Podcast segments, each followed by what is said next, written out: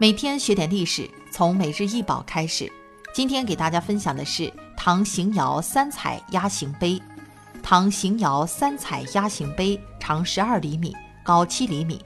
杯的造型为一只体态丰满的鸭子，鸭回首深颈，口衔荷叶形杯口，椭圆形鸭腹及杯身，杯内中空，鸭子双翅展开，作游水状，胎质坚硬致密。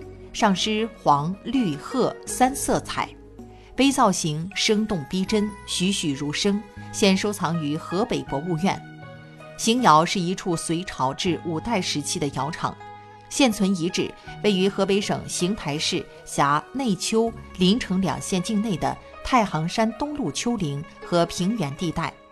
据考证，邢窑始烧于北朝，衰于五代，终于元代。唐代时为制瓷业七大名窑之一，也是我国北方最早烧制白瓷的窑厂。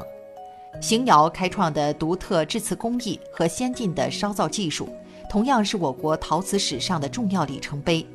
唐人李肇在《国史簿》里写道：“内丘白瓷瓯，端溪紫石砚，天下无贵贱，通用之。”邢窑白瓷产品的出现，改变了中国一向以青瓷为主的局面。结束了自魏晋以来青瓷一统天下的局面，到了唐代形成规模，使得邢窑与越窑平分秋色，形成了南青北白相互争妍的两大体系，为唐以后白瓷的崛起和彩瓷的发展奠定了基础。唐三彩的出土使邢窑遗址成为中国第三处烧制唐三彩的窑址，具有重大的保护价值和学术科研价值。唐三彩是中国独特的艺术瑰宝，是大唐文化盛开的奇葩。它以造型生动逼真、色泽艳丽和富有生活气息而著称。